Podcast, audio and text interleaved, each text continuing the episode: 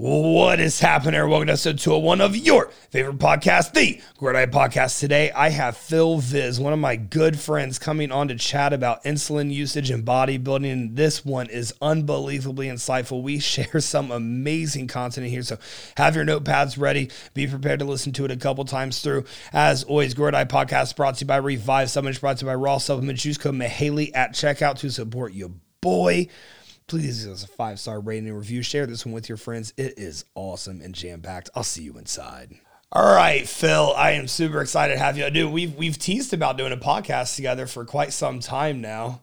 Um, I think you know you know what pushed me over the edge. You know what pushed me over the edge. We're, we're gonna start the podcast with this. I'm tired of seeing insulin done so terribly. Insulin's not used appropriately in this field at all. Why? Why? Why?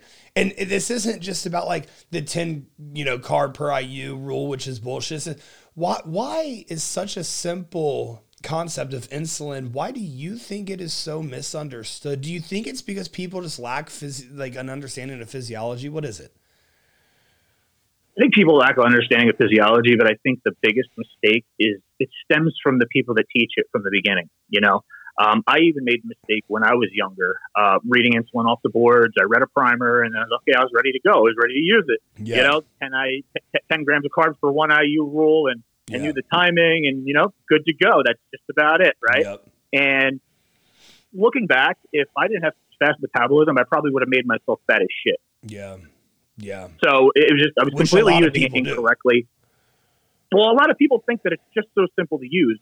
And like I said, the problem stems from the people teaching it because the people teaching it just look at it from a basic stance. They don't look at it like a medication. They don't understand. They've never read the medical literature. They have no idea how it's applied to an actual diabetic or a person that needs this to stay alive and live and you know be healthy okay. and regulate their blood glucose levels. Um, they have no idea the physiological interactions and processes that it sets off in the body and. Mm uh, they have no idea of the contraindications. They have no idea of anything other than the bare bones basics at the surface. How many grams of carbs per IU, which is complete bullshit because that's going to you know fluctuate based on your sensitivity and body type and muscle mass and metabolic rate and a number of other factors.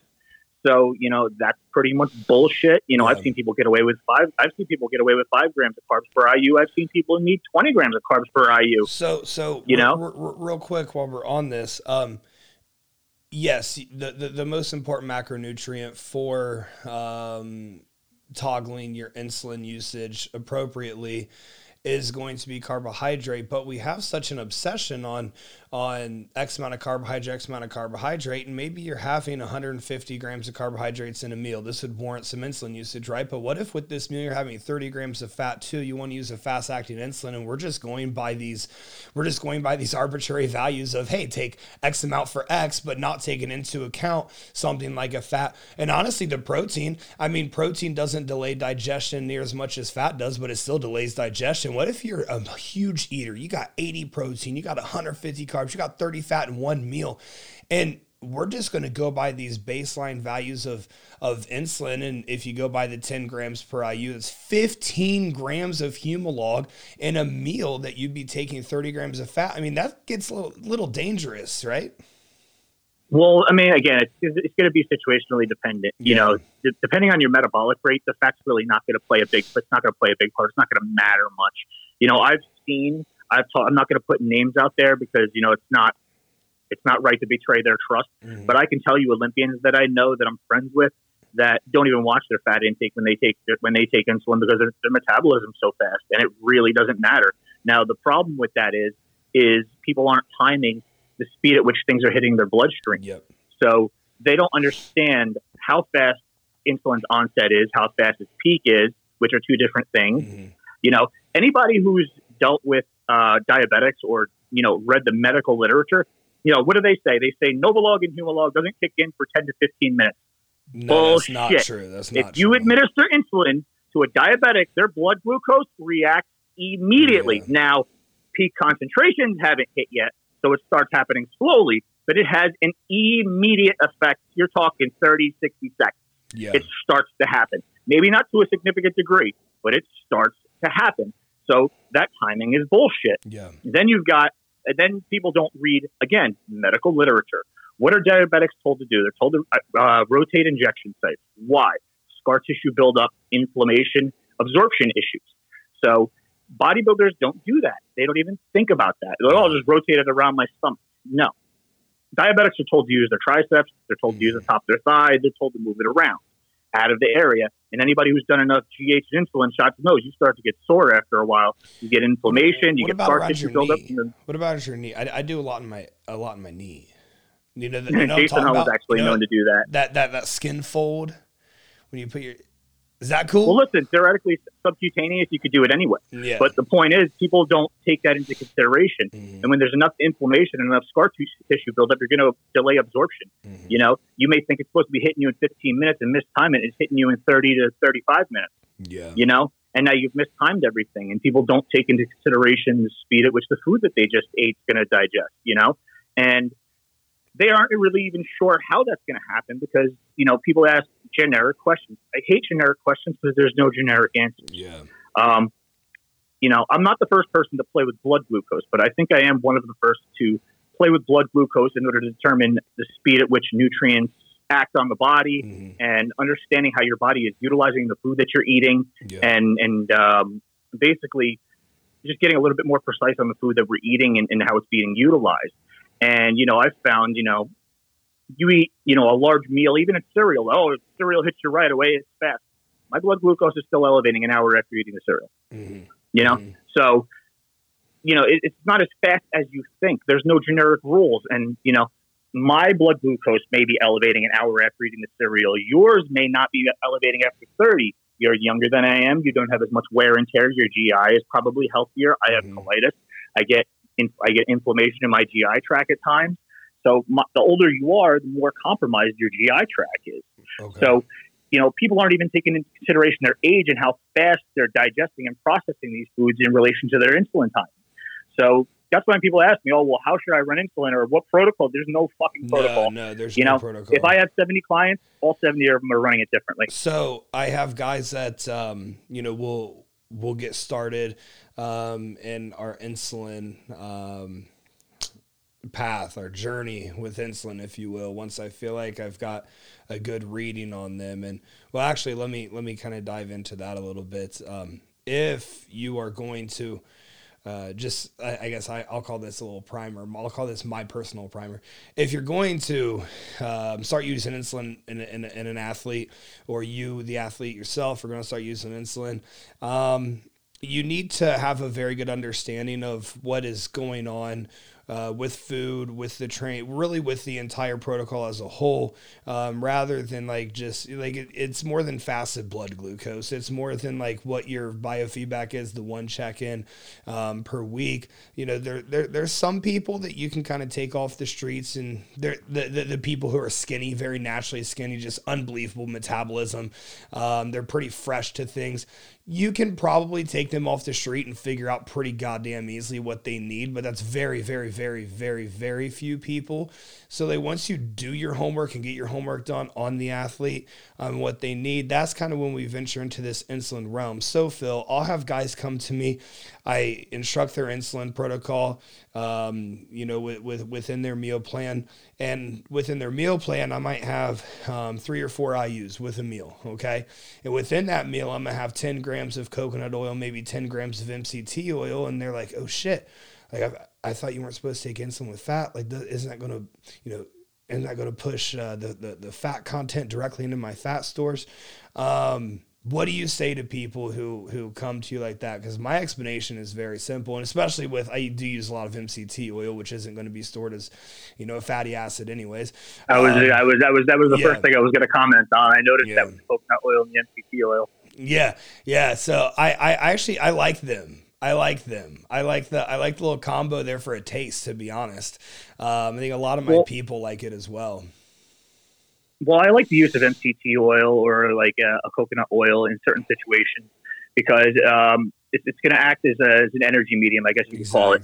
You know, your body's going to utilize that as energy, you know, for mm-hmm. your bodily processes and processing the meal, and you're going to basically free up or what you would say spare yeah. the other nutrients that you need, like protein the carbohydrates, to do what they're going to do, rather than burning up a portion of them mm-hmm. while eating the meal for energy needs process the meal. Mm-hmm. You know, so you would basically call it protein and carbohydrate sparing yep. in that situation. But yes, it's also going to slow the transit down. Now, um, the first thing, honestly, that I look for, or I just I use to decide whether or not I'm going to use insulin with a client is their competence. It, do I trust them? Um, you know, I had somebody uh, two years ago. Um, probably the first incident I've ever had as a coach. Somebody had an incident with low blood sugar, and it was because he was on cardio. And I had him dose two IU pre cardio, and I have a big box above cardio that explains, you know, if you feel any of these symptoms or something, you know, get off and whatnot and I guess tried, tried to tough it out, and just to the point where he like blacked out. and I'm like, yeah. you know, like my my my biggest thing. You've probably seen me write this a hundred times, and I say this to every single client: is don't be a meathead. Yep, don't be a meathead. You know, that, that, that's, that's probably my most. That's probably my most known quote is "Don't be a meathead." What that basically means is, don't try to power through something that doesn't make sense. Yeah, you know, like it just being a people like we just we have these things that we do. You know, every single injury that I've ever gotten, you know, every tweak that I've had, and if you talk to every single person that you know, I wrote this on a on a post I think um, last week, and I even had um, a surgeon reply to it, and he agreed, and he said ninety percent of the biceps that I reattach, they told me they felt something, and kept going with the set. I saw you just share that, and I actually shared it with one of my athletes who's always trying to fucking tough out. And it's like bodybuilding. This ain't football. You're not getting paid like football. There's not a championship on the line like playoff football. Don't tough it out. Sit down. Like go home. No, but Justin, tell me, every single strain you've ever had, you felt something before it every happened. time. Every time. And you ignored it. Yep. And you're like, you know what? It's not going to go. It's just it's just a little pinch. Yep. A, no, a pinch is bad. Yeah. Yeah. And then it turns into something. And then it's, you know, a two year long knee injury like what I had. that rep, that rep is not worth it. No. You're not going to get that much extra out of the rep, but you can set yourself way the fuck back. Exactly. that rep. Exactly. It's not worth it. Yeah. You know, so people try to do stupid things. And, and again, this goes back to you know, ignorant kids and young bodybuilders who want to see results and they yeah. read something online and they get a protocol, they saw pro run and they try to copy it and they have no idea the context and their body types are not the same, their metabolism are not the same, their yeah. muscle mass is not the same. Nothing is the same. Yeah. And and they think that for some reason that's going to work for them. Mm-hmm. You know?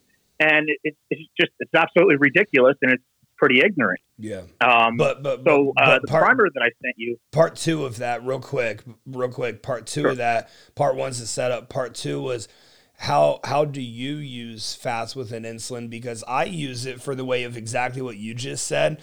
Of 60 minutes after having cereal, my blood glucose is still changing, right? So, like, I try to use fats to, in respect to that variable right there. That, yeah, sure, you can say Humalog 10, 15 minutes, whatever. Even if it's slow, it's still going to be within 30 minutes. And if it's extra slow, it's still going to be within 40 minutes. What about the hour after when your blood glucose is? That's what I use fats for. How do you use fats in your insulin protocol?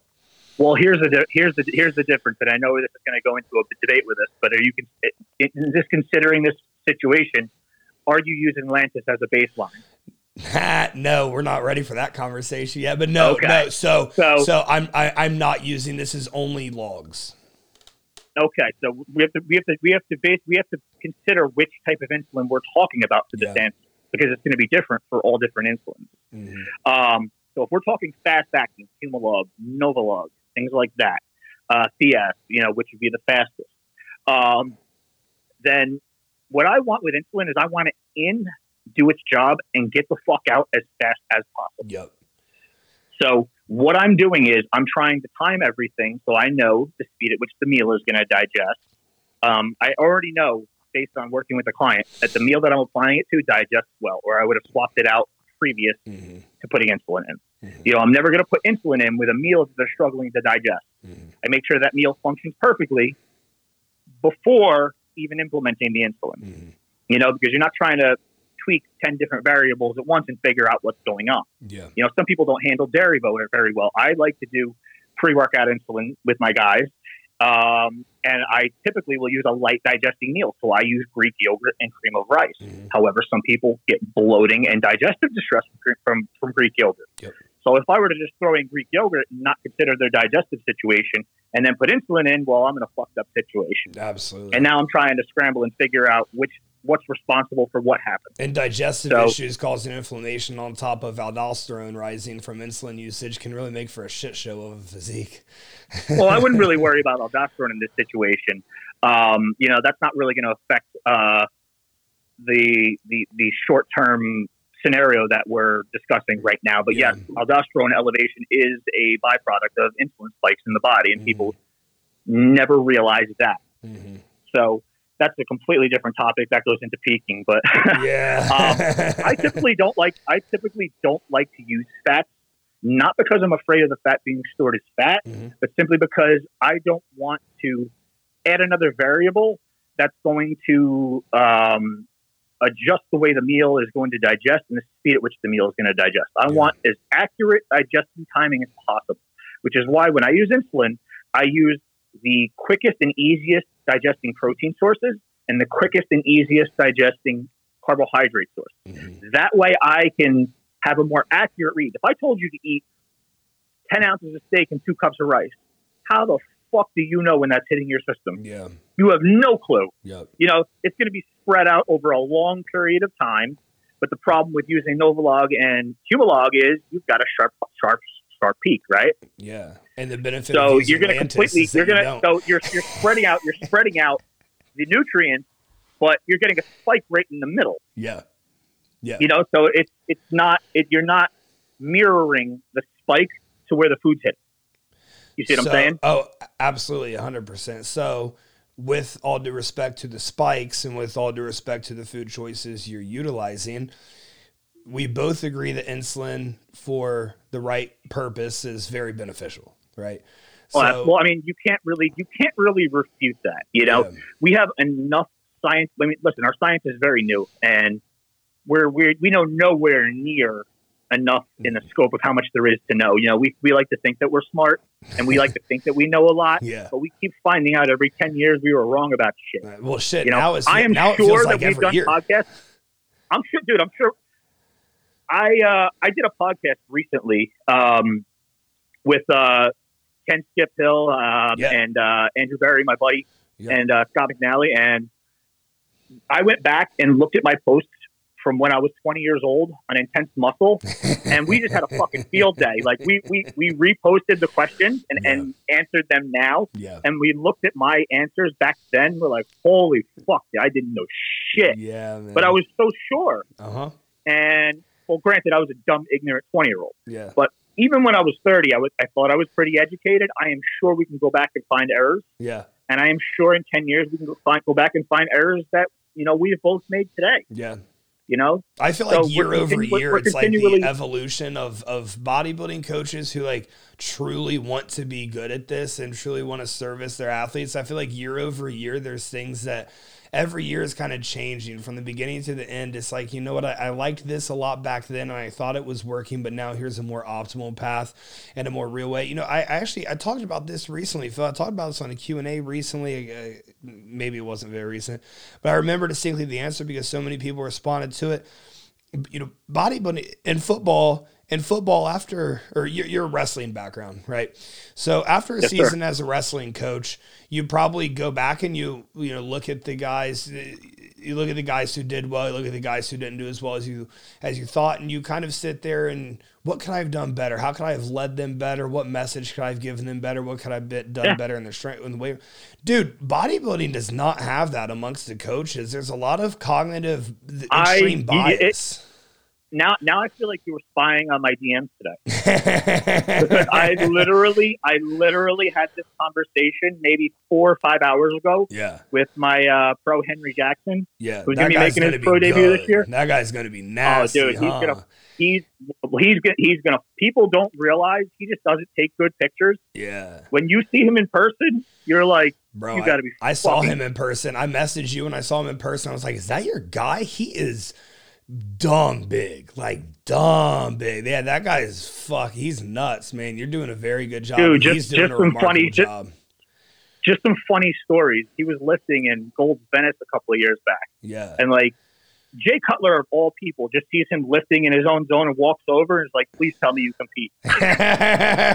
wow, Jay Cutler has never once time, said no, that to me when I've been around him. I can I can one up this. One time, Arnold's in there shooting a commercial. No fucking way. And Henry's like, I didn't want to bother him. It's Arnold, you know, like he's got security around him and everything. Yeah. He's like, Arnold called me over. No like, shit. What the fuck? I can also confirm every like, time I've been around Arnold, he's me? never talked to me. Arnold, Arnold's not impressed by anybody. No, he's not. Eh, it, it, but, no. but, back on topic, that's what we were discussing today. I yeah. said that I feel like a lot of coaches, the majority in this industry, are just in this to make money. They are. So it's just A to B. It's just black and white. They get they they do what they've been doing mm-hmm. to get results, and they get pretty good results. Some of them, and that's that. But their process never improves. Yeah. And the reason is because they're never continually observing and analyzing and troubleshooting and saying, "Can I make this better? Can yeah. I learn?"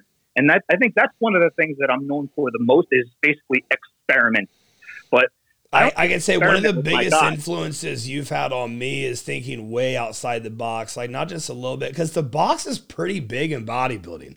Um, but well, but no thinking rule. way outside, there's I that that's one of the biggest influences you had on me is there's no rules with this shit. Is it helping this person? And, and another thing you've had with me too is, dude, not something can work for this person, it's not working for anybody else, and you don't need to fucking have an answer why it's just working. So it's okay for yeah. it to just work. Well, here that goes back to what we just discussed with the fact that our science is very young. Yeah, right. And the running joke, you've probably seen me post this in my stories a hundred times because um, a lot of people are familiar with uh, two, two, two actually pro level coaches now that were my apprentice coaches back in the day. You know, they're my clients, and then I, I, I picked up on their intelligence. I said, "Would you guys like to become coaches?" And, yeah. You know, none of you know, neither of them had won shows or done well, and they're like, "Well, we're nobody." I'm like, I, I I identify your intelligence. Yeah. I can teach you, and I will co-sign you, and that's all that matters. Yeah. And you know, lo and behold, seven, eight years later, Nelson Jones has a handful of Olympians and a yeah. ton of pro cards, and you see Kyle Wilkes training. Um, Nick Walker yeah. and Chris Bumstead and yeah. Ian. So you know, I, I, think I made a pretty good judgment call on yeah, that. Yeah, I would say but so. the running joke, the running joke with them that we all have, the three of us, is that I was I keep I'm a little bit ahead of the science. Yeah. And I'm not saying like I'm smarter than science. It's the fact that we figure things out, but there hasn't been research done on it to prove it yet. Yeah. It doesn't mean that it's not true. That's why, like you said, you don't always have to know exactly why something's working as long as you can isolate it enough to know that it's exactly. continually working. You know, we may not understand the scientific reason, but we could see that it's working as long as you're isolating the variables properly and you understand exactly what it is that's mm-hmm, working. Mm-hmm. And we know that it's working. Mm-hmm. You know, we, we, we could figure that out later. You know, a lot of people are missing the forest for the trees now. You've got a lot of people online mm-hmm. that are regurgitating and reading like huge articles, and you can tell. I've joked with you about this before. You Dude. can tell they just fucking read the papers 10 minutes ago and then Holy, they watch the whole video. Bro, me and, and you have talked about And then that. they rush to make their fucking video or post before it gets out of their head. Like you could tell they just freshly read it. Yes. And yes. I always said, yo, the internet is not full of intelligent coaches. It's no. full of ski googlers. Yeah. Yeah, dude, we we talk about that a ton. Uh, you know what's funny is like some of these people, like um, like they, you know, they'll they'll they'll have their uh, well, I'm gonna I'm gonna omit that comment because I don't want to like call, I really don't want to like narrow this down for people to realize who. But like some people will listen, the average person will listen to them and be like, yeah, this is really good information.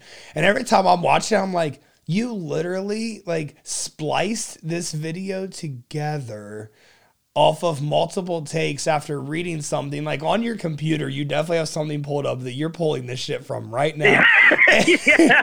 i'm like what 100%. the fuck is this and you know what they may they may they may be able to memorize the lesson and be able yeah. to regurgitate and recite the points to you yep. but you know i always I've, I've used this example many times you know when i used to be a fitness manager in new york city i would have uh, trainers come in for interviews yeah. and one of the big words one of the initial words in, in the NASM textbook is proprioception, for example. And they would throw this big definition at me. I, would yeah. say, okay, stand up and show me proprioception. Yeah. And, uh, uh, uh, uh okay. Then. Okay. you know, can, it's not, it's not can you memorize the information or understand it. It's can you effectively apply it? Yeah. Yeah, and when push comes to shove at some point, like especially in bodybuilding preparation, like as at some point you throw the book knowledge out, you've got to make a call at the last minute that can, you know, dictate. I mean, you and I have clients at the pro level. And at the national level, the best guy usually wins. He can even be off a little bit. At the at the pro level, you can literally not be off. I I mean, you, you if if you're off even the slightest amount, the door's open for someone else. And so at some point the knowledge, education, the YouTube videos you watch, the research articles, the books you've read, they just don't matter anymore. It's like your eye has to guide what this next call is. And yeah, think, that's why uh, people people don't understand how important experience is in this. Very important. And again, uh, back to the back to the other point, you know, before we move on from this, yeah. um, is the fact that coaches are not observing and analyzing and improving their process and learning. Mm-hmm. Now, again, what, I'm going to give an example. You can go back and look on Geared Up. You can look on the MD forums. You can look on Professional Muscle, and you could see me get absolutely torn apart, mm-hmm. torn apart for my long rest periods when I worked out. Wow, and now that's what everyone does. I mean, that's what I believe in. To, dude, ripped to shreds and told wow. I was a moron. Now the research comes out and all of the studies have been done and I'm still waiting for an apology from how many people. Yeah, the you know, short. But like, sh- well, I also remember you getting torn apart for ketamine or something like that. Yeah, and guess yeah, and guess what? Yeah. Now it's FDA approved for yeah. anti-anxiety. Yeah. What was what was the what was the reasoning people thought short rest periods were so much better? I, I can't remember all the little because it was it was traditional bodybuilding training style. You got to be tough. You got to train fast. Uh, you got to train. It was meathead shit, uh, you know. Yeah. And I recognize that you can't put the most into your set when you are oxygen deprived. No you know, you are gonna listen. If you run out of any of your energy resources, that's gonna end the set. Whether it be whether it be glucose or glycogen or oxygen. You don't want to run out of oxygen first. ATP, yeah. Yeah. You know? Whatever. So if you can't catch your breath, the set's not going to be very good. Agreed. And, you know, everybody was pushing fast training, fast training, fast training for, you know, probably 50 years. Oh, I was doing it too. And I, I was doing right it. about that. So that goes back that goes back to the inside joke with with Kyle and Nelson. You know, we always say like I was ahead of the science because I yeah. it's just because I paid attention, you know, yeah. and I observed and and I didn't and like you said outside the box I didn't just accept what I was told. Yeah. You know? Yeah I don't like just that. accept what you're told because who knows if that's right.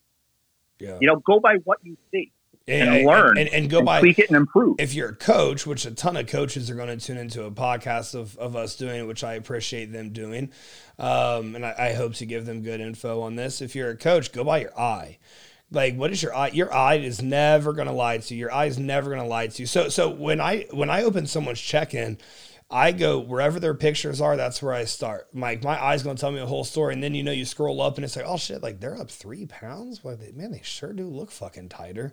Uh, you know, you know, it's like like some of those situations they happen so commonly.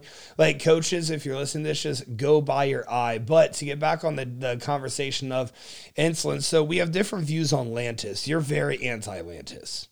And, I'm very anti Lantus, and I I, I want to explain my reasoning for. I'm not pro Lantus. I'm okay with Lantus usage if need be. Um, I also say that, and none of my big guys right now are using Lantus, so I'm not well, sure how think, on board with it I am. Let me let me clarify. I don't think that Lantus doesn't work. I think there's more effective and safer alternatives. Okay, yeah. So th- so so I I, I will not agree or disagree just yet. So let's chat about it. So Lantus, sure. Um, you made a comment that you know, yeah, that's the steak, eight ounces steak, two cups, or whatever the fuck you said. Um, uh, so we're probably not going to use Humalog with that. It's pro- it, it, doesn't make a lot of fucking sense. So we have no idea. No, because it doesn't this, match. It doesn't match the speed. Yeah, it, yeah, it, it, doesn't match the meal profile, right? It doesn't match the nutrient profile of what we want to get out of it. So um, the reason, one of the reasons we utilize insulin in bodybuilders is because the food intake is very high. So bodybuilders can become um, insulin desensitized, and you guys have heard this insulin resistance, whichever term you've heard. This can happen very easily, but another ter- another side of that even if you're not at risk of becoming that your pancreas constantly cranking this insulin and having this massive uh, upon it has a multitude of other stressors in the body that can be impacted by the pancreas. So if we take the load off the pancreas, we allow it to operate. Um, I'm using air quotes here, but like in a fresher manner, for lack of better terms. And this allows us to, you know, transport the nutrients better and faster, have greater IGF response, um, and you know a host of other positives that come with. You can also very well control A A1C um, using short term, uh, short fast acting insulin. But but why can't we throw in 20 IUs of Lantus and take the burden? So, Lantus, for those of you who aren't familiar with it, Lantus is a long acting um, insulin. It's like you, you dose once in the morning, it's kind of going to get you through the whole day, right? So, there's been stories and tall tales of, well, this guy took this much Lantus and this guy. One of them's Phil, he took 300 IUs of Lantus, and I have no clue if it's true. I don't know if it's real. I've heard but, that too. But it doesn't matter what Phil Heath did, doesn't apply to you because he was going to kick everyone's fucking ass with or without it. So yeah, he was going to win no matter what. No matter what. So so utilizing him or people like him or what Dallas McCarver was doing or things like that, those guys were going to win Olympias. Period. No matter what you did about it. So my thought on Lantus, if what if we can just take the burden off 20 IU's a day? That's 20 less that the pancreas has to make. It's an it's an well, elevated, you could do that microdosing Humalog and Novolog. You can't, but you can't do it with every meal. So sure you can. can not the steak and rice meal. Sure, you can. Go ahead. Go ahead. I, this, I, w- I wish I wish I wish this was video because I see the smile on your face. I know. I but, wish. Uh, I think people can hear the smile because I I love when we get in talks like this. Go ahead. you know you know what I love about you. Anytime that any I mean anytime I'm not gonna say I've corrected you, but anytime I've taught you something, yeah, you get like super fucking excited. I like you get, you know, you know what they say. If somebody if somebody corrects you or teaches you something and you're offended or you feel some type of way, you got an ego problem. Yeah, exactly. No, I, I, I love when somebody corrects. Me. I have you a problem of wanting to be the best coach in the world. That's my problem. and you know what? Some, there's always going to be somebody to correct us. I've yeah. been corrected by nobody. I've yeah. been corrected by people that accidentally corrected me. Yeah, exactly. But yeah. you know what I said? I said, "Holy shit, this motherfucker's it's got a point." Right. Yeah, he's got a fucking point. But also, but with you and I, we both come from such a everything's based in physiology. Like I don't yeah. first and foremost, every change I make to a protocol, everything you do, it is all based on my schooling's in physiology. You have a vast background in physiology. We are nerds for physiology. And when you understand physiology, pharmacology is pretty fucking easy. Um, nutrition is pretty fucking easy. Understanding anatomy is pretty fucking easy. Physiology is a beast. So when you explain something to me, we talk that same language, and that's why it's going to be beneficial. Oh, well, yeah, that that that does help too because you don't. It doesn't need to be dumbed down and you could go exactly. deeper and you could branch out farther when people under when people both understand. Yeah. But for the and sake of the, of the podcast, the let's dumb down the Lantus a little bit, just a little bit. I will. One of the most important things about being an educator is making sure the audience can receive the lesson. Because exactly. if you talk over their heads, then it's fucking useless. And Richard Feynman even said, if you can't explain something simply, that means you don't understand it well. I agree 100. percent If a five year old can't so pick it up, the, back to the point. Well. Back to the point with the Lantus. Um, now, with Lantus in your system all day, that means that your cells are basically exposed to insulin all day, which will do mm-hmm. what?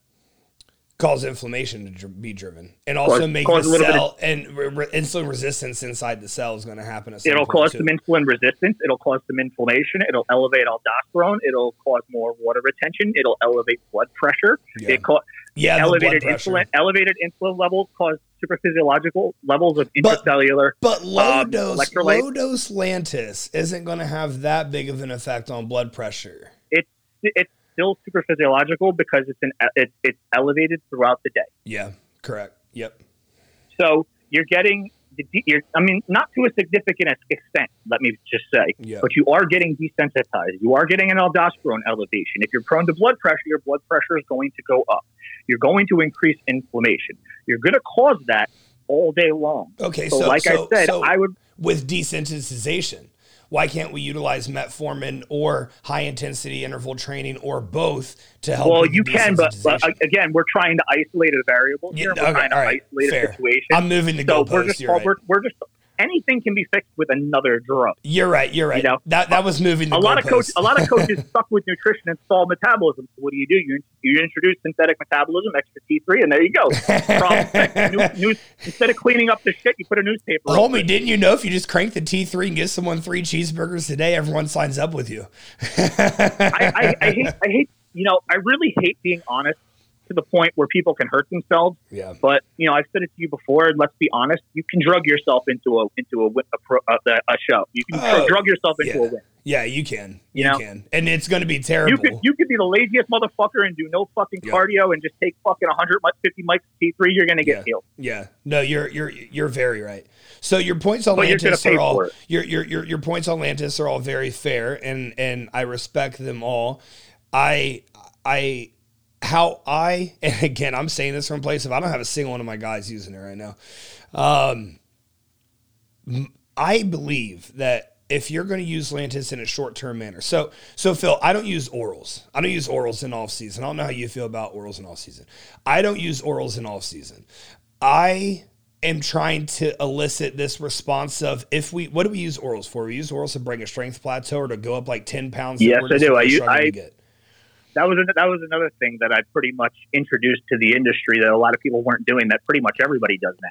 Is I off season if I give an oral, it's all pre workout. I don't stage yeah. it to the day. I don't want even blood levels. I don't give a fuck about its anabolic effect. No, I care I like about performance. and the nervous system response you get from it. Yeah, so you just dose it right before the workout.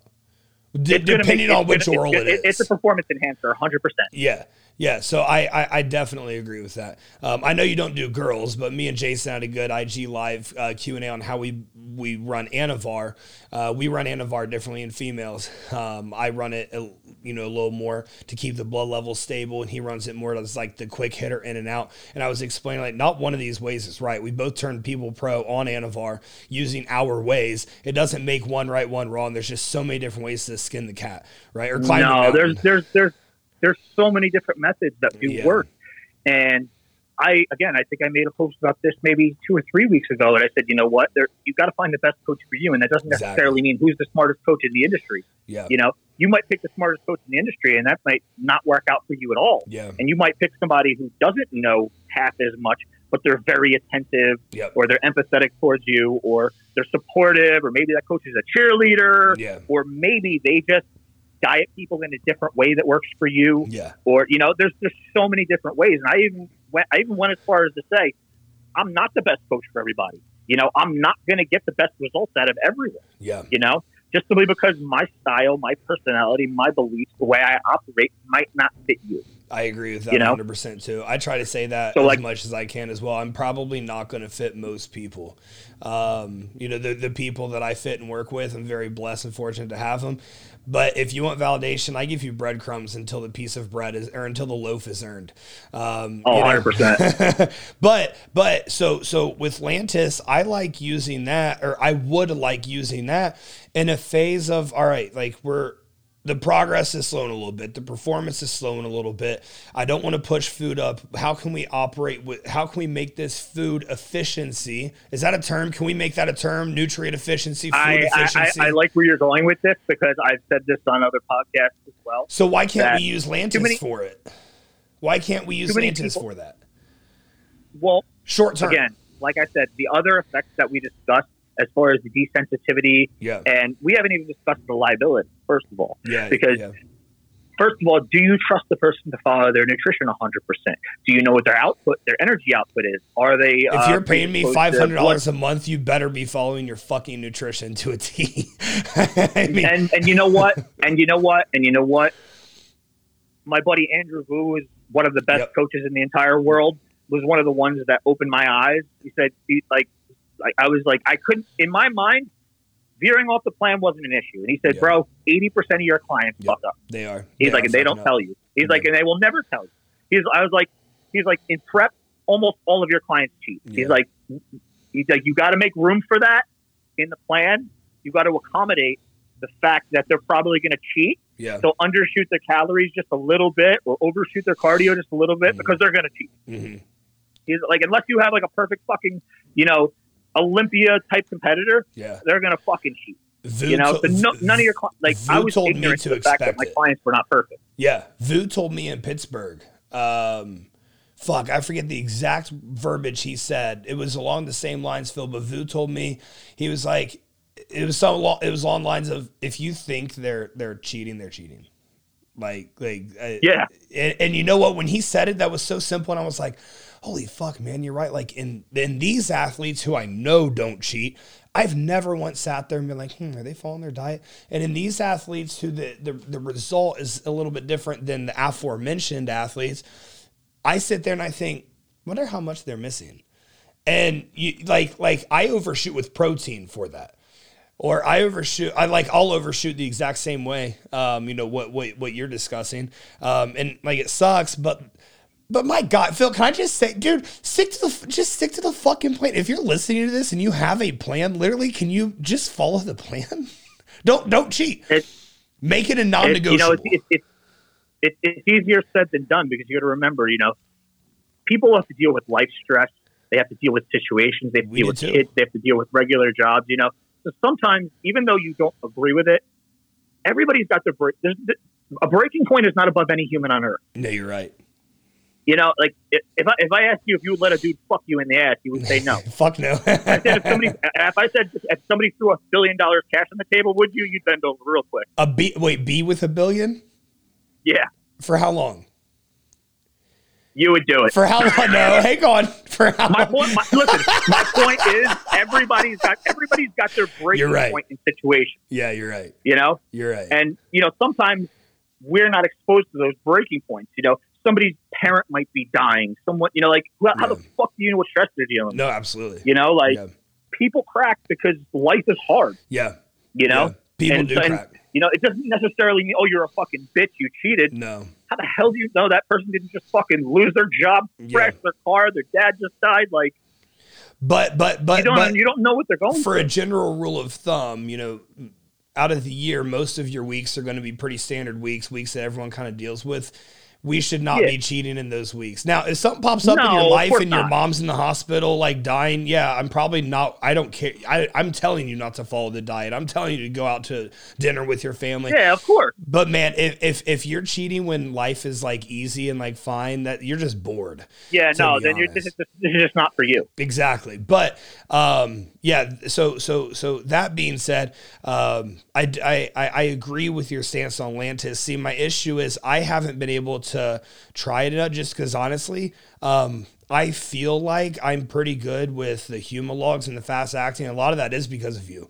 Um, you have helped me a lot with that. I feel like I'm pretty fucking good with them. That it's like, man, once you nail those, you kind of don't need them um, because, like you say, and I agree, you want insulin in and out as fast as possible, right? Like uh, the the fastest we can get, but you know, the, the, I think the most misunderstood component of insulin is when I tell someone we can lose fat while utilizing insulin. And you briefly mentioned it earlier.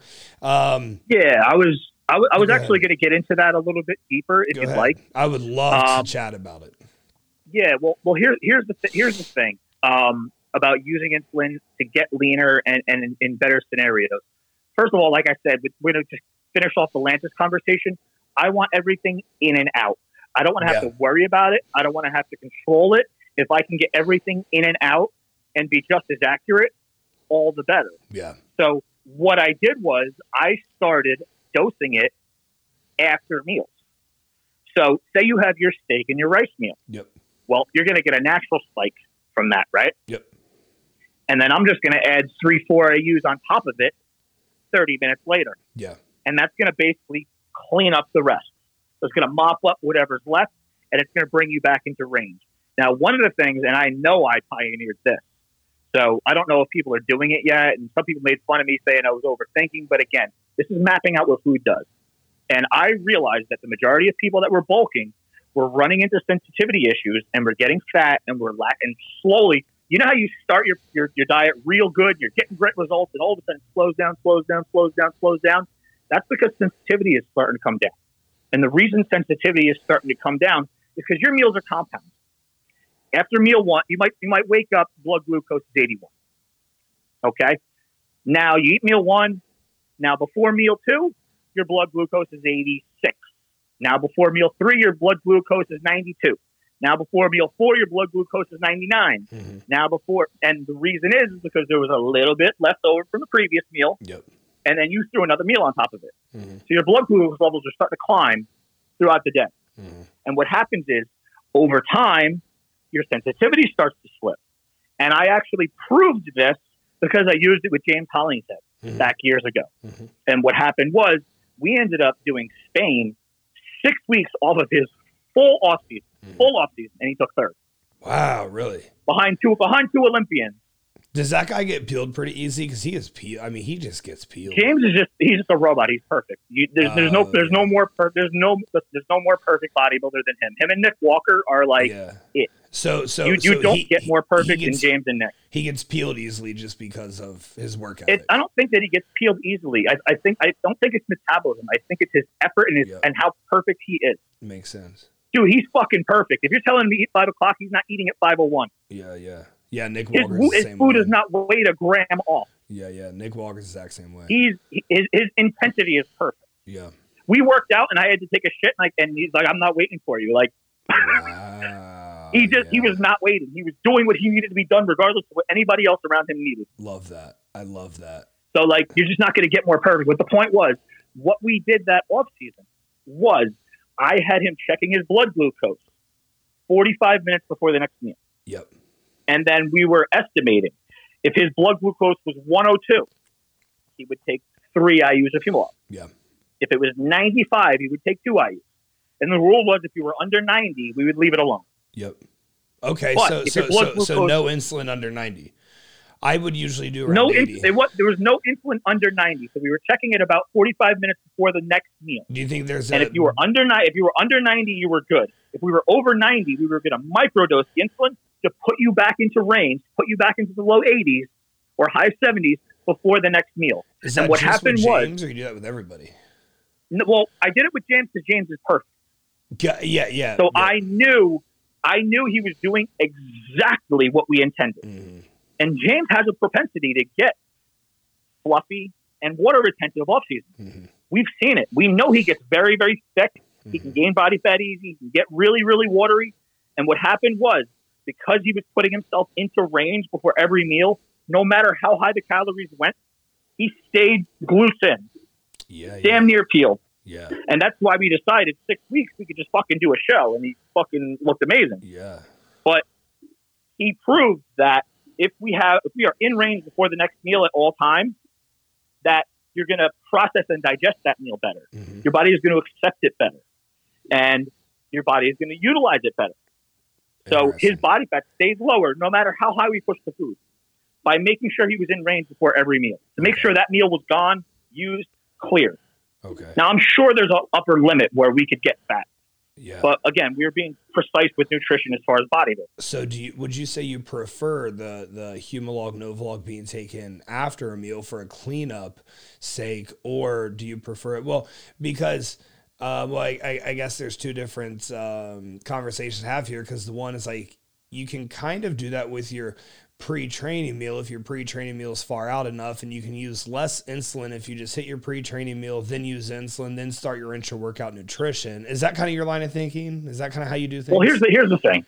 First of all most people are going to think what i did with james is just too much and they're probably right you know, no one's going to do that throughout their day. James yeah, did it because yeah. his, his, his, career is bodybuilding. Exactly. But a lot of people are going to listen to this. Their career is bodybuilding. So if those people think it's too much, then they maybe find well, that's career. why what I'll do is I will I will estimate if I feel that that meal is not going to digest before the next meal. Okay.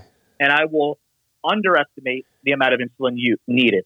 Got it. Yeah. So say if I say if I give somebody 100 grams of carbs and 70 grams of protein, and I'm finding, you know, based on their questionnaire and based on their feedback, I talk mm-hmm. to my clients a lot, mm-hmm. that that meal is not really digesting and they're not hungry. If they're not hungry for the next meal, that means yeah. the previous meal wasn't digested.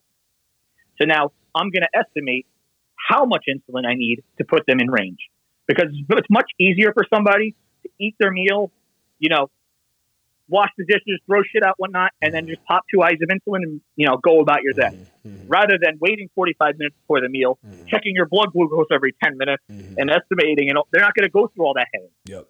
But it's very easy to load up two IU's of insulin, eat your meal, wait 10 minutes, shoot you of insulin, and then move on. Makes sense. You know, makes sense. But that is essentially the same thing that you're doing with the Lantus. The only yeah. difference is it's in and out rather than being sustained. Yeah, that makes sense. So, so you're getting this. You're getting the same thing. It's yeah. just more controllable, and you have more options.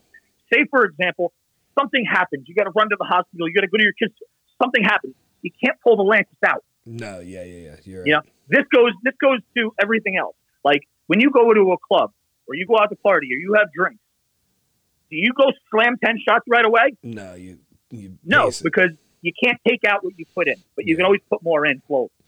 Yeah, yeah, that makes sense. So let's talk about the effect insulin has on hunger because whenever, so right now I'm not using any insulin. Uh, I'm not sure if you saw my update I shared the other day, the physique update. No one. I was actually going to say you look like you're getting pretty big. Oh, I appreciate that. So I'm, I'm say no GH, no insulin right now, just writing some tests, hard ass training. The highest my test has ever been, 1500.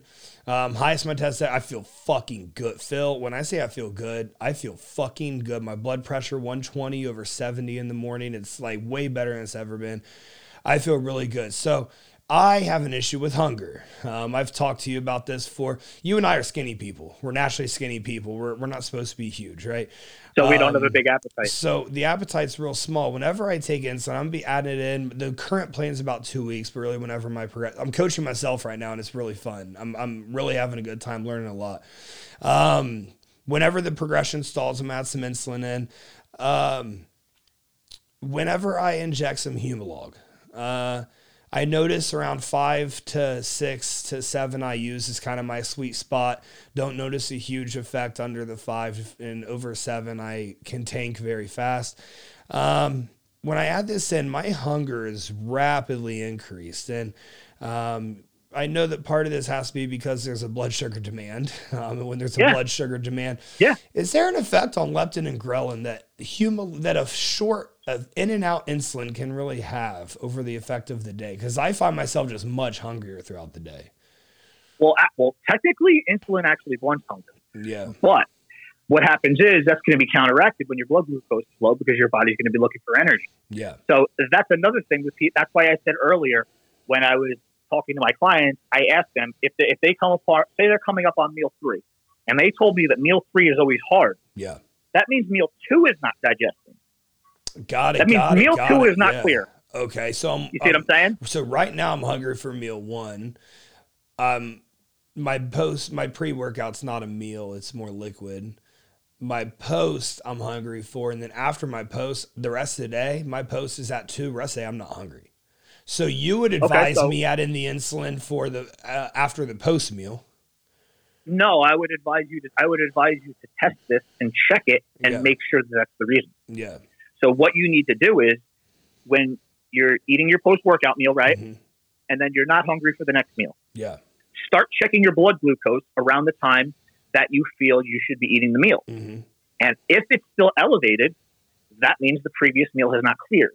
I know for a fact now, it's still elevated because my heart rate is always more elevated on those days than normal. Then the meal is not cleared. That means yeah. you could microdose some insulin and get that through you, and then you'll be hungry. So say you want to eat. Now I always sense. make the second post workout meal closer because I want the first meal to digest quicker, and it typically does. Yeah, I need to start doing but that. Some too. people linger, depend on what they eat and how much they eat. Yeah. You know, I, I put a lot of my clients on, you know, 150 grams to 175 grams of cereal carbs post workout. Yeah, yeah. That's a big meal to digest. Big, yeah. No you know, protein. I mean, people might think it's cereal and it's just sugar, but it, that's a big meal to digest. Just the carbs. You do any protein with it? Yeah, 70, 70 to 75 grams of protein. Of whey? Whey yeah, and water yeah. and use it as your milk. Okay, yeah, yeah, I yeah, but, I could do that, man. Like having an actual animal protein on top of that cereal, that would be nuts. No, no, you wouldn't be able to do it, no. and it wouldn't be efficient. Remember, okay. if you, if a meal is causing digestive distress, then you're impairing your ability to digest it and process it and absorb it. And not only that, you're impacting your body's motility yep. for the next meal. Yep. So you're screwing everything up. If a meal is fucking with you, you don't try to solve that meal. You move, you remove it. Absolutely. The first thing I do is I add enzymes. If enzymes don't work, I pull it. Yep. Yep. And if they're having an adverse reaction like gas and bloating, I just fucking pull it. Yeah. Agreed. You know, Agreed. that meal needs to be digesting efficiently. Yeah. We, you yeah. know, and all my clients see this, you know, like uh, people are getting better with this, but I feel like, I don't know, I, I come off like a jerk off. Everybody's scared to tell me things. Yeah. So like my, my clients will write me like, uh, I, I don't want to sound like a bitch, but these egg whites are really hard to eat and they're bothering. me. I'm like, no, dude, fine. I'll, I'll pull it. I'll Yeah, pull it. No yeah. big deal. Like Yeah. they're afraid to tell me that they can't do something Yeah. when, No, when it absolutely needs to be discussed. absolutely. Absolutely. Yeah. Yeah. I feel that So, like I'm, I'm not trying to not do my you're- I job, think- but I think I think your issue is that you're not digesting that meal. What we have to remember is, first of all, the first question I'm going to ask you is again, this is where we analyze and troubleshoot. Mhm, You know, a great coach is a phenomenal troubleshooter. mhm. So, how soon after your workout do you eat that post meal? Oh man, ASAP. ASAP. Okay, well, here's the problem. let me tell you what the meal is. Uh, So I, I know exactly what you're going to say. I'm not in a parasympathetic. Yeah, I know you know what I'm going to say. But I think I am in a parasympathetic state by the time. So I take the long way home about 20 minutes. No music. I am sit there. I'm slouched in my seat. I'm reflecting on the workout. And I get home and it's um, let's see, 260 grams of an Angus steak. Um, and it's like 190 grams of a potato and about 50 grams of like peppers and onions and Post stuff. workout, But but yeah, but this is coming off 78 grams of carbs from Gatorade intra workout, and then I have 20 ounces of orange juice within the post workout meal as well. So from the orange juice, there's like um, what is that? The 20 ounces is like 60 some carbs or something like that. And but that's what I can stomach along with my two scoops of whey ISO. are you uh, are you cool with me revising this on air? Yeah, go ahead. Yeah. All right. First, first problem is you don't need to rush to your post workout meal because you've had intra, intranutrients. Yeah. So there is no anabolic window. No.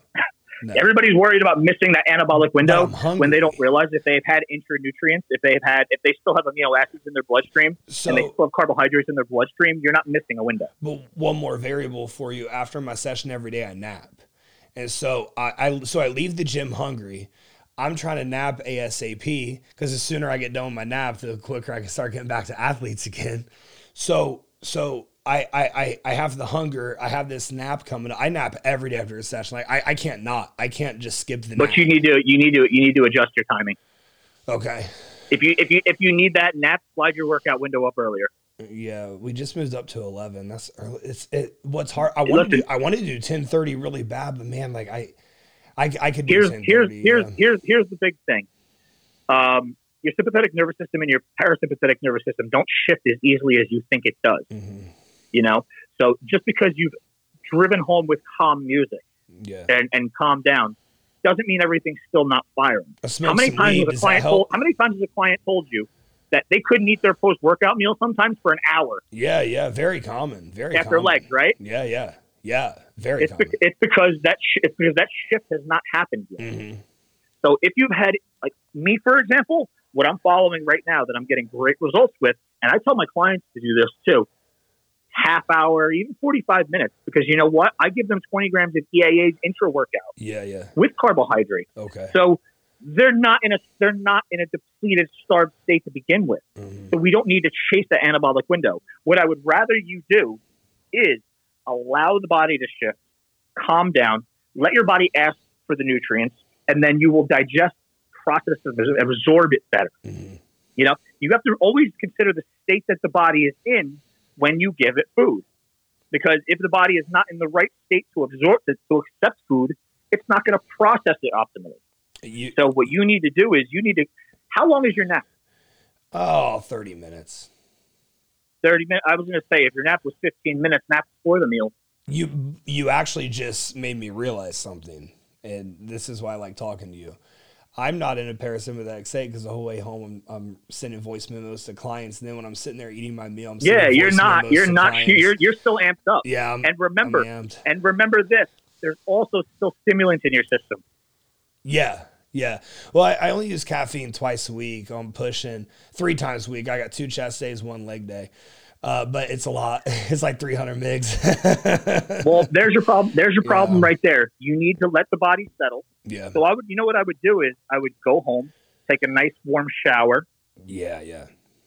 and I would not be eating steak and potatoes, which is probably the heaviest possible meal you could eat next to God, pasta. I crave it so hard. I crave it so All hard. right, well, listen. Training. You're, you're you're craving it, but as, as, as, as, a bodybuilder who wants to really do this right, do we do what we want to do or what we right. should do? So I can put that I could put that meal first to pull my first meal, which is rice and shrimp. Uh, that's my first meal. I can pull that meal to the post, and that would digest better inherently, right? And that would digest instantly, and then you can enjoy your steak and potato. Yeah, yeah, I would like that. I would like that. So See, that'll work is, much better. This is why I like chatting with you. All right, intramuscular and subcutaneous. There's people. There's this big. I think I feel like the next fad is you're supposed to inject your insulin intramuscular, and I use intramuscular injections with growth hormone uh, for like a very uh, for like bring up lagging body parts, things like that, to get that localized IGF response. Does it really make a difference with insulin in terms of? I know the transit timing is different. I'm gonna give you. I'm gonna give you an answer that I read on the forums a long time ago. That was okay. so funny and true this was professional muscle, probably like 2004 or five or some shit like that. Yeah. And I remember people were talking about this with GH. Okay. And they were like, okay, well, GH absorbs subcutaneous, it absorbs better intramuscular, but it, it absorbs best intravenous. You know, everybody's talking about shooting in, shooting in no, their veins. Don't. And a pro replied, he's like, if you really need to take it that far to get five percent better absorption by injecting your vein, just afford another IU of GH. Yeah yeah. Okay. That's that's kind of where so where, where, not, where, I'm at too. And again, remember, I grew up with a diabetic. One of my best friends was diabetic since we were twelve. Didn't you date you know, a girl and, who and, was diabetic and I, and I, I didn't say I had to learn this, but I picked it up being around him all the time, yeah. and because we were athletes and wrestlers. So I learned how insulin goes around performance too. Blood sugar crashes, blood sugar spikes, how much to use. Like I learned all this because I saw him go through the complications as we were kids. Yep. And I learned all this. And you're not going to get a substantial, di- substantially different response sub Q versus intramuscular. No way. Yeah. Will you get some type of difference? Yes. Yeah. I mean, listen, you also got to consider the dose. If yeah. we're talking two IUs, intramuscular versus sub Q, you ain't going to see shit. Yeah. Now, if we're talking 15 IUs, you know, if, if you're looking at if you're looking at a ten percent better response, right? Yep. Well, at two IUs, what's ten percent? It's shit. Yeah, yeah. Now, ten percent at fifteen IUs is a little bit more. It's a lot. You know, so okay. based on your dose, yeah, if you're doing anything over ten, you could go intramuscular if you want to be really, really efficient. Yeah. Anything under ten, intramuscular, you're just wasting scar tissue. Just yeah. do it sub Q. I agree with that. I agree with that heavily. Um, hey, what, what, one thing, the last thing I want to finish up here with, we didn't, we, we, we kind of, cause me and you, the way we communicate and the way we talk is just always fun. Yeah. Um, the insulin for fat burning, we didn't go super deep into it. So how I'll use it for fat burning is like one or two I use before fasted cardio, kind of pull down, um, you know, pull down that blood sugar to, to a place where we can really be mobilizing and biasing fat uh, to be used as the main source. Is that kind of how you're so so and further I know I, I'm not talking to you, we're talking to the listeners. So what this will do, it pulls yeah, out no, your blood I know how to break it down. It, it, pulls down your blood glucose. And so the first part of your cardio when you get started, your body's trying to kind of your your your goal is to get into the fat, right? So we need to pull down the blood glucose to a place where your body's going to mobilize I think, the I think fat. That, I think that we've discussed. I think we've discussed this in private. We have discussed it in private, and I've showed you my pre card. I've showed you my pre cardio protocols, right? Where I have no, I've never body seen part that. Oh, okay, well, I'll explain this, and this is going to tie into something we've already discussed. Okay. Remember, I explained how I had James bringing his blood glucose back into range yeah. before eating the meal. Yeah. Well, that's also the fact that the longer, the, the, the more times throughout the day that your blood glucose is low, mm. your body is going to look for an alternate fuel source. Yeah.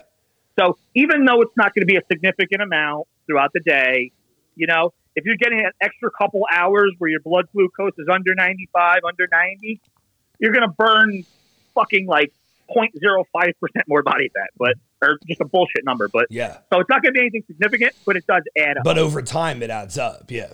Over time, it adds up. So this yeah. is why so only taking why people, insulin pre and post training is not the best route to take insulin for recomp or fat loss phase either. But go ahead with your yeah. Thought. If you want to resensitize, you're going to take it all day. Exactly. Yeah. So that's why you'll notice across the board your clients with the better A1C with the lower A1C are yeah. always leaner. Always. Because their body their bodies are spending more time with low blood glucose. Yeah. The more time you spend with your blood glucose lower, the leaner you get. Yep. That's why when we diet, if you check somebody's A1C, it's in the basement. Yep. Because they've spent so much time with low blood glucose, their body's tapping into fat. Yep. You know, and we know from experience and from research and science that we're not getting lean from the cardio that we do and mm-hmm. the, the, training that we do in the gym. We're getting it from the meat. Yep. We're getting it from the total caloric expenditure throughout the day and the calories below what our basal metabolic rate is. Mm-hmm. So that's why when people stop getting active because they're tired, they're exhausted, so they stop they stop moving throughout the day. That's when fat loss falls. Yeah. Yeah. You know. Yeah. So the more time your blood glucose is low, the leaner you're going to get because your body is looking for an alternate fuel source. Yeah. You know, and it's going to get it from somewhere, be it if it dumps glucose from the liver or it converts protein through gluconeogenesis, but it's going to burn up calories somehow to fuel itself. But for most bodybuilders, so the, the gluconeogenesis isn't a huge variable just because we are enhanced and we're probably using a decent amount of enhancements, but it, it can still happen. Even if you're enhanced, that can definitely still happen. No, um, gluconeogenesis happens to a higher degree than people realize. Mm-hmm. I've had, I've, I've actually been on a diet where my protein was 450 grams. Yeah. And my carbohydrates were maybe 150, which yeah. is insanely low for me. Yeah, yeah. But I was. I yeah. was full. My body was turning all of that protein yep. into carbohydrates. amino acids. Yeah, that's crazy. My that's body crazy. got real. My body cranked the gluconeogenesis because my carbs were low. Yeah, and I was getting drier and fuller by doing that. That's so it happens to a higher degree than people realize. And first coach to actually recognize that was Matt Porter. Rest in peace. Yeah, yeah, yeah, yeah. I know he had a huge he had a huge influence. Uh, on me. But he, well. he was the first one to notice that gluconeogenesis happens to a significant extent mm-hmm. in bodybuilders, especially when we're dieting. That's fascinating. So back to the pre-workout, back to the pre-cardio thing. This is very dangerous. I hate discussing this on radio. Yeah. So please be very careful with this. Um, I don't suggest doing this without supervision, but I have my clients wake up and they will check their blood glucose. Now, this is typically only my national competitors and my pros. I don't try. I don't trust my regional guys to do this. Yeah. And not only that, if you have to do something like this to win a regional show, you're not that. Yeah. yeah, it's facts. So, I don't. I don't. I don't pull out fucking rocket launchers for regional guys. Yeah. You know, if you can't win a show with a fucking handgun, yeah, we got a problem. Yeah, absolutely. But for my higher level guys, where a lot is riding on it, I do pull out some of the tricks. So I will tell them check their blood glucose. And again, like I discussed with James, where I want is because we're going to lower our blood glucose while we're doing cardio. You got to remember that. I don't want you dropping to 78 before cardio even starts. You're yep. going to crash. Yep. So if you my my thing is if you wake up under 90, we leave it alone. Mm-hmm. If you're waking up now remember, GH causes insulin resistance. Mm-hmm. So sometimes in prep you can wake up high. You can wake up 105. You can wake up 98 because of GH. Mm-hmm. That's a whole other topic. But um, based on where your blood glucose is at when you get up, now I make sure that they avoid the dawn phenomenon, which you're familiar with, correct? Yep, that's the that's where you just so you, bottom out. Yeah, so you wake up, you drink your 16 ounces of water, you take a piss, you wait five minutes, you're then just, you check your blood glucose. Yeah, yeah. Because you might check it, it might be 102. You might drink your water, go piss, come back, and it's 85. Yep, yep. So we need an accurate reading. So you get up, you drink your water, you go take your piss, wait five minutes, prep your subs, whatever you need to do, then check your blood glucose. And if you are, say, 95, you take two IU. Yep. You know, if you're over 100, you take three. Yeah. You, will rarely be barely over 100, very yeah. rarely. So if you're below 90, you don't touch it. But again, I have them go to the gym, and they always train a body part first. So they either do abs or calves. Mm-hmm.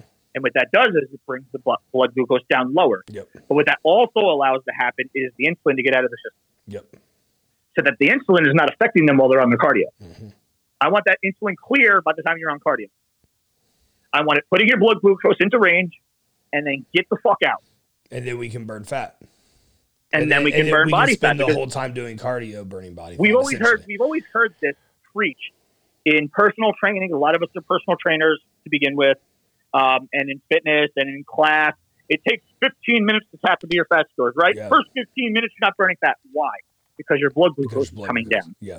But if you start with your blood glucose down, you're tapping into fat immediately. Now, granted, it does take some time for that to shift. That's also why I have you training a body part.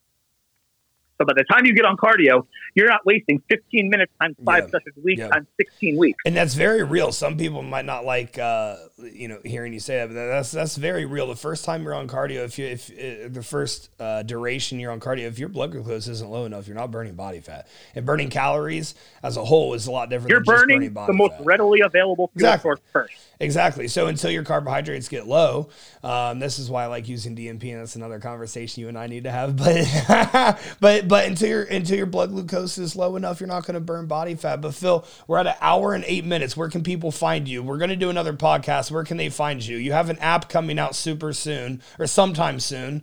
Um, what's your Instagram handle? My Instagram is Phil underscore Viz. You can contact me there, shoot me DMs. I pretty much answer everybody. Yeah. Um, and yeah, I have my app and my site synced up. Uh, ready to launch. Uh, I believe it's April first, and I can't wait. April Fool's Day would be funny. I can't wait. Uh, yeah, it's going to be good. I'm superstitious, so I might do it on the second just to avoid April Fool. I feel that. I feel that, Phil. I appreciate you but, coming uh, on, man. We're going to get you on again here really soon. I'm super pumped for that. So all right, brother. All right, man. I appreciate you. Um, grow or die. This was a really good episode. I think you guys uh, are, are, really going to benefit from this one. As always, uh, let me know what you think, and I'll see you next time.